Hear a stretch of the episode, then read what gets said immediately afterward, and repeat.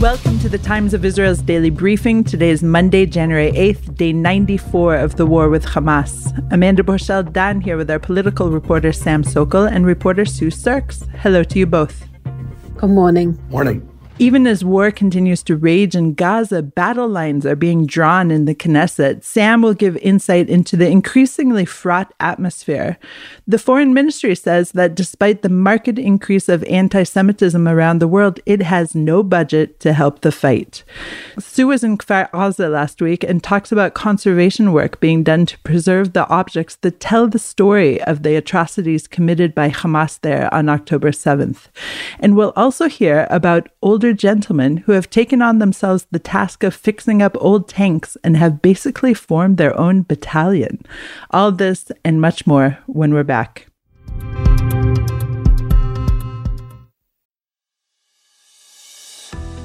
Do you or your clients have a commercial collection matter that's going nowhere? The Sarachek Law Firm specializes in the most challenging collection matters, whether it is a single matter or a portfolio of cases. They are based in New York with relationships around the world. Sarachek's proprietary databases and tried and proven methods have earned them an unmatched reputation for success in getting their clients what they're owed. They work on a contingency fee basis, so they're only compensated when they succeed.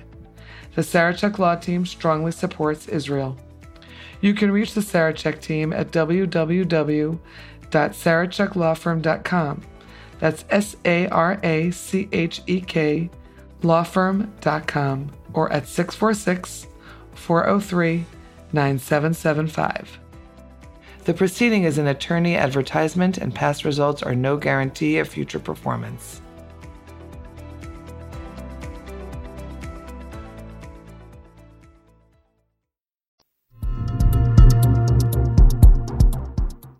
Even as U.S. Secretary of State Antony Blinken is making the rounds in the Middle East, in part to de escalate the conflict on Israel's northern border, Defense Minister Yoav Gallant tells the Wall Street Journal that Israel isn't afraid to go to war with the Hezbollah terror group in Lebanon and warns the Iran backed group that the destruction in Gaza can be, quote, copy pasted to Beirut. Overnight, the IDF carried out a series of airstrikes against Hezbollah sites in Lebanon. Lebanon. Retired Supreme Court President Aharon Barak is Israel's appointee to the 15 judge panel at the International Court of Justice in The Hague that will this week hear South Africa's case accusing Israel of genocide in Gaza. Dozens of people are protesting outside the Knesset in Jerusalem, calling on the government to quit and call new elections. The activists are sitting on the floor, blocking the entrance to the building and chanting, Elections now. Sam, what else can you tell us about this protest? So it was dispersed uh, forcibly by the police who dragged off uh, dozens of protesters. Following that protest, the normal everyday protests that we see at the same spot convened.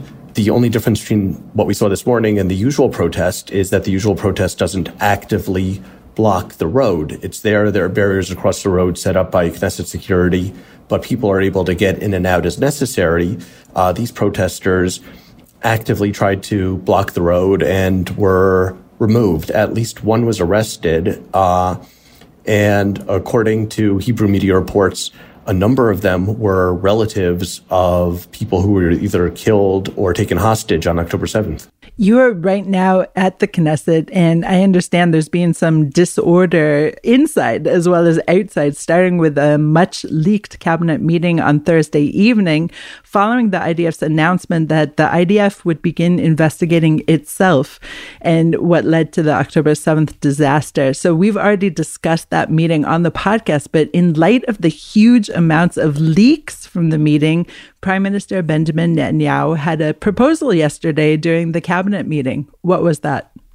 Well, Prime Minister Netanyahu recommended that senior officials attending uh, cabinet discussions of security issues, as well as actual members of the cabinet, be compelled to undergo uh, lie detector tests, polygraph tests. He railed against what he called a plague of leaks and stated that he was not prepared to continue like this, which is why he's instructed for work to begin on a bill that would require everyone who sits in on cabinet and security discussions to undergo such a test. Now, this is not actually the first time that he has said this. He's been making similar comments, you know, for the past several months. You know, I think he has a sort of a fragile coalition at the moment because he has some really far right factions that disagree with the more moderate right wing factions. He obviously has Benny Gantz's people who came in following the beginning of the war. So this is something he's trying to hold together. And there's some very, very significant differences of opinion, which are starting to make themselves felt, especially after last week's cabinet meeting, which ended with cabinet members yelling at the IDF chief of staff. There's, I think, a certain amount of concern on the political echelon that if the army starts to probe its own mistakes and to clean house, potentially firing people, that this could build to pressure for them to probe themselves on the political level. And as such, Netanyahu really, really wants to keep the harsh disagreements within his own coalition as quiet as possible. But three ministers from Benny Gantz's National Unity Party actually skipped Sunday's cabinet meeting, which I would say highlights the growing tensions between the factions. Who were the ministers who skipped? So it was uh, Gantz, Gadi Eisenkot and Hili Tropper, all of who are part of the blue and white faction of the National Unity Party, which is obviously aligned with Gantz. And the official reason that a spokesman for Gantz told me was that there were no essential issues for the conduct of the war during the cabinet meeting, and therefore they didn't want to show up. However, this was the same cabinet meeting in which they discussed uh, a very significant aid plan for reserve soldiers which would seem to have a lot of bearing. And during one media appearance on Sunday, Tropper directly linked his absence to last week's security cabinet meeting, stating that it was related to the clashes in the cabinet and it isn't easy for us to stay in the government. So, you know, I think we really are seeing that despite the protestations on all sides that the country is united, the old political divisions are reasserting themselves, especially as we get to the point where we have to discuss the day after, which is very politically fraught and contentious, and which has brought out extremely divergent views within the coalition. We're going to see more and more public disagreement. Now, in Australia, laws banning the Nazi salute and the display or sale of symbols associated with terror groups came into effect today as the government there responds to a rise in anti Semitic incidents following the Israel Hamas war, which was, of course, triggered by the Palestinian terror group's October 7th murderous onslaught. But here, despite the recent surge in attacks and harassment against diaspora Jews, Israel's diplomatic service has no money to combat anti Semitism abroad. You were told this last week, Sam. Who told you this, and what were some of her comments?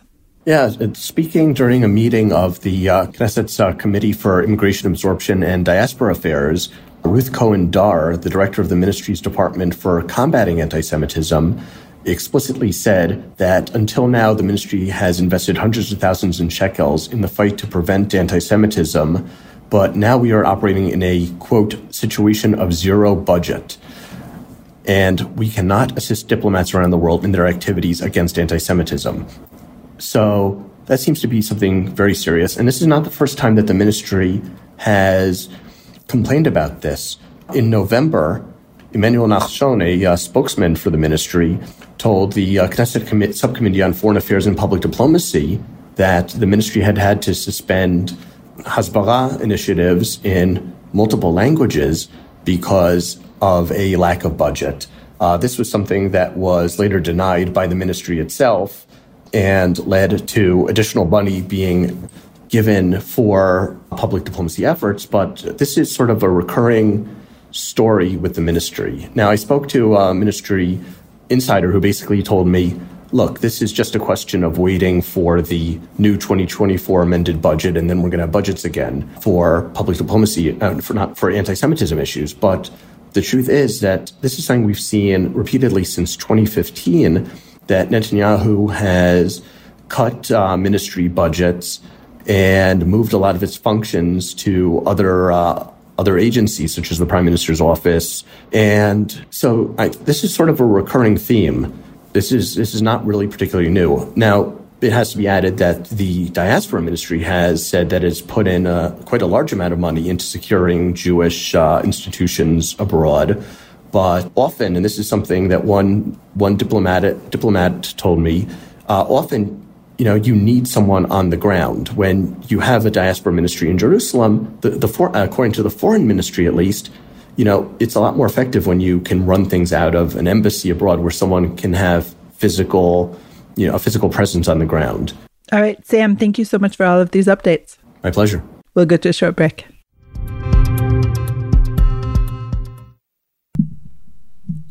The world we live in isn't perfect, but it doesn't get better on its own. That's where the work of activists comes in. Whether it's environmental justice, animal rights, or disability advocacy, there are people all around the world striving to make it a better place. That's where All About Change comes in. Host Jay Ruderman talks with activists about how they do what they do and what inspires them to keep going. Because activism is all about change. Listen to All About Change wherever you get your podcasts. And back. For the past seven weeks, a team of experts in artifact documentation and preservation have been sifting through what's left over from October 7th to find objects that can testify to that terrible day. Sue, you were there. You were at Kfar Aza last week. Tell us about this project and what the experts are seeking. Well, the evidence for what happened on October the 7th is being collected in lots of different ways. So some organizations are taking verbal testimony. The National Library is collecting everything it can from the internet. And the project that I covered is being run by the Visual History Department of the Yad Zvi Institute. And this is a state institute that researches and educates about Israeli history, among other things. The department, the Visual History Department, has been running a project for years called Land and Artifact. And this collects all sorts of objects which tell something about Israel's history and then uploads them into an online archive.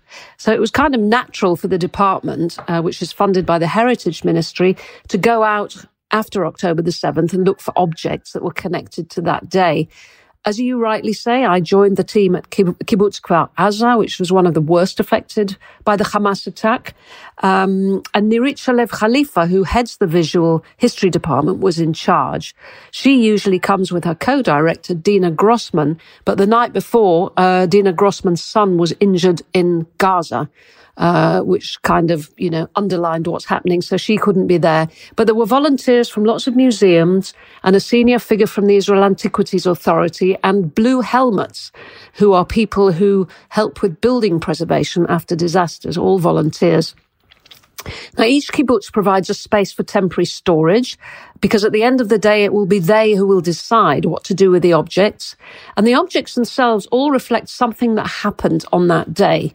So, for example, things that changed physical form as a result of fire or things that were connected to the date, a sukkah from Simchat Torah, the, the religious festival that was uh, uh, being celebrated on that day, things that were shot through with bullet holes.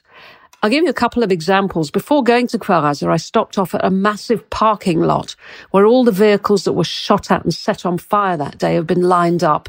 The families that wanted to visit the cars have already been and taken things. But I got there just before uh, Nirit's selected objects were taken away, and there was there was a lot of stuff still there, primarily baby seats, odd shoes and lots of deck chairs and camping gear. Now, 360 people who'd gone to that all-night rave near Kibbutz Re'im were gunned down in the early morning of October 7th, and a lot of the cars belonged to them. And that camping equipment is part of the story, and it's going to be it's going to be stored. Another example is that after Hamas had finished its killing spree at Kibbutz Nir Oz, regular Gazans came in to loot people's houses. They came in taxis. And when the army finally re-established control, it shot at the looters. And one poor donkey, evidently carrying stolen goods, was killed. And Nirit decided to keep what is now the donkey's, the donkey's skull, which still has its bridle on. The team is working really as quickly as possible to salvage objects before the houses are cleared and renovated or before they become souvenirs for curious visitors.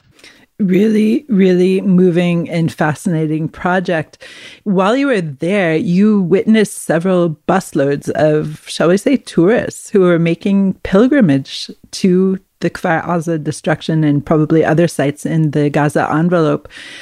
That sounds a little morbid, I have to say, but I think that's not their intention at all. You spoke with many of these people. What are they saying? Like you, when I first heard that tourists, if you like, were visiting sites along the Gaza border where these unspeakable acts took place, I thought it was a bit ghoulish, a bit like those people who stop their cars on a motorway to gawk at a crash. But what I realized when I walked around the kibbutz and talked to visitors from Israel and from America on that day was that people have a deep need to connect to, to feel part of what happened and to feel part of Am Israel, the people of Israel. There was a group, for example, of 16 young American men, religious, from New York and Brooklyn, who'd come for 24 hours to see Kfar Aza, the site of the party, and Kibbutz Be'eri, which was also very badly affected. They'd even brought guitars to deepen the emotional experience. Now, only one of them was directly connected with the brother serving in Gaza, but they said they had to be there to feel what happened. There were fellow rock band members of Yotam Chaim, who was one of the three Israeli hostages that was mistakenly shot in Gaza by the IDF. They'd come to visit the burned out remains of Chaim's house in the young people's area of the kibbutz, which is really shocking to see. I met a couple from a moshav near Ofakim, which is a, a, town in the not that far from the Gaza border, which was also invaded by Hamas. They were standing at a perimeter gate looking at Gaza through binoculars, and they said they just wanted to understand. And then there was a woman from Caesarea, which is on the north central coast, who I met also at the young people's area. She was there with her husband who was in military uniform. He'd taken a break from reserve duty. She has three sons in Gaza. It's unimaginable. She said she wanted her young daughter to understand why all the family's men were in Gaza, and that's why they were there. She was really trying hard to fight back tears. And I asked her whether seeing this kind of destruction could really help her. And she looked at me and she just said, Well, nothing helps. Wow. Hmm. Talk about fighting back tears. To end with, on a more positive note, you wrote a story recently about a group of soldiers who have long since been released from the army and a collection of tanks no longer in use that have been brought together in a weird kind of shidduch matchmaking to create Phoenix, a new armored tank battalion that has actually already seen action in Gaza. Tell us about these men and these tanks. I love this story. It's about the Israeli knack for thinking out of the box. The government, as we all know now, uh, was convinced that the Gaza border fence, with all its technology, would stop Hamas from attacking Israel. And because of that, the IDF decommissioned tanks and tank soldiers. And when the war broke out, an enterprising guy in high tech called Dan Levit realized that tanks actually would be needed. To cut a long story short, he convinced the army to rehabilitate decommissioned tanks. He went around and found the tanks himself. And then he put out a WhatsApp message asking for volunteers to operate them. And within 24 hours had 650 replies.